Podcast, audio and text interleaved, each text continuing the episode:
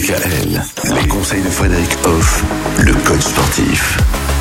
Savoir se sentir bien dans son corps, bien dans sa tête, c'est prendre soin de soi. Vous nous le dites euh, souvent, hein, euh, Frédéric Hoff.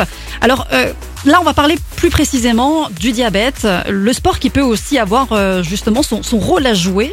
Et est-ce que le sport peut faire baisser aussi la glycémie Faire du sport, c'est déjà du coup avoir une activité physique qui engage votre corps dans l'action. Et du coup, le corps a besoin de carburant, tout simplement. Mhm.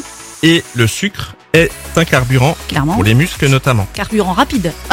Oui. Et euh, d'ailleurs, euh, si on a un manque de carburant, et ben on peut avoir ce qu'on appelle une hypoglycémie et Oui. du coup euh, avoir un et petit malaise. Et Voilà.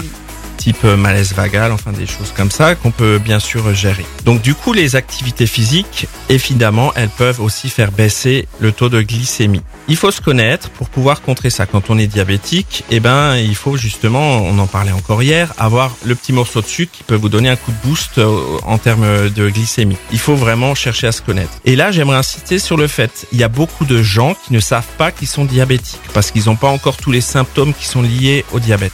Et à ce moment-là, eh ben, il faut se faire dépister. Allez vers votre médecin, participez aux, animations qu'il peut y avoir tout au long de l'année pour se faire dépister. C'est tout simple et après vous êtes vraiment guidé, orienté par les professionnels de la santé pour vous accompagner le mieux possible et du coup pour savoir aussi quel sport vous devez faire par rapport à votre diabète. Vous dites que bien souvent on ignore qu'on a du diabète, mais c'est quoi les symptômes pour se dire bon bah là je fais du sport, il m'arrive ça, je vais peut-être aller faire euh, quelques petits examens. Alors les, les premiers symptômes, ben, ça peut être des petits malaises qui arrivent au fur et à mesure. On se sent plus fatigué, euh, on n'a pas la pêche. Alors ça peut être euh, étrange en cette période hivernale, par exemple, parce qu'on peut imaginer que c'est dû à la saison. On peut aussi avoir soif, vraiment soif. On a Avoir tout le un- temps soif, ouais. c'est aussi vraiment Ça, un... c'est un, un des premiers symptômes très facilement décelables, en fait. Mais il faut pas non plus s'inquiéter. Avoir des symptômes, ça veut pas dire que vous êtes dans une situation grave.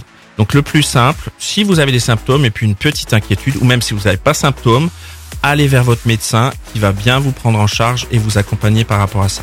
Et on continue d'être accompagné par vous aussi tout au long de cette semaine, Frédéric Hoff, justement pour nous parler de ce sport qui peut avoir aussi son rôle à jouer hein, pour le diabète. Et est-ce que le sport peut guérir le diabète? On va en parler demain.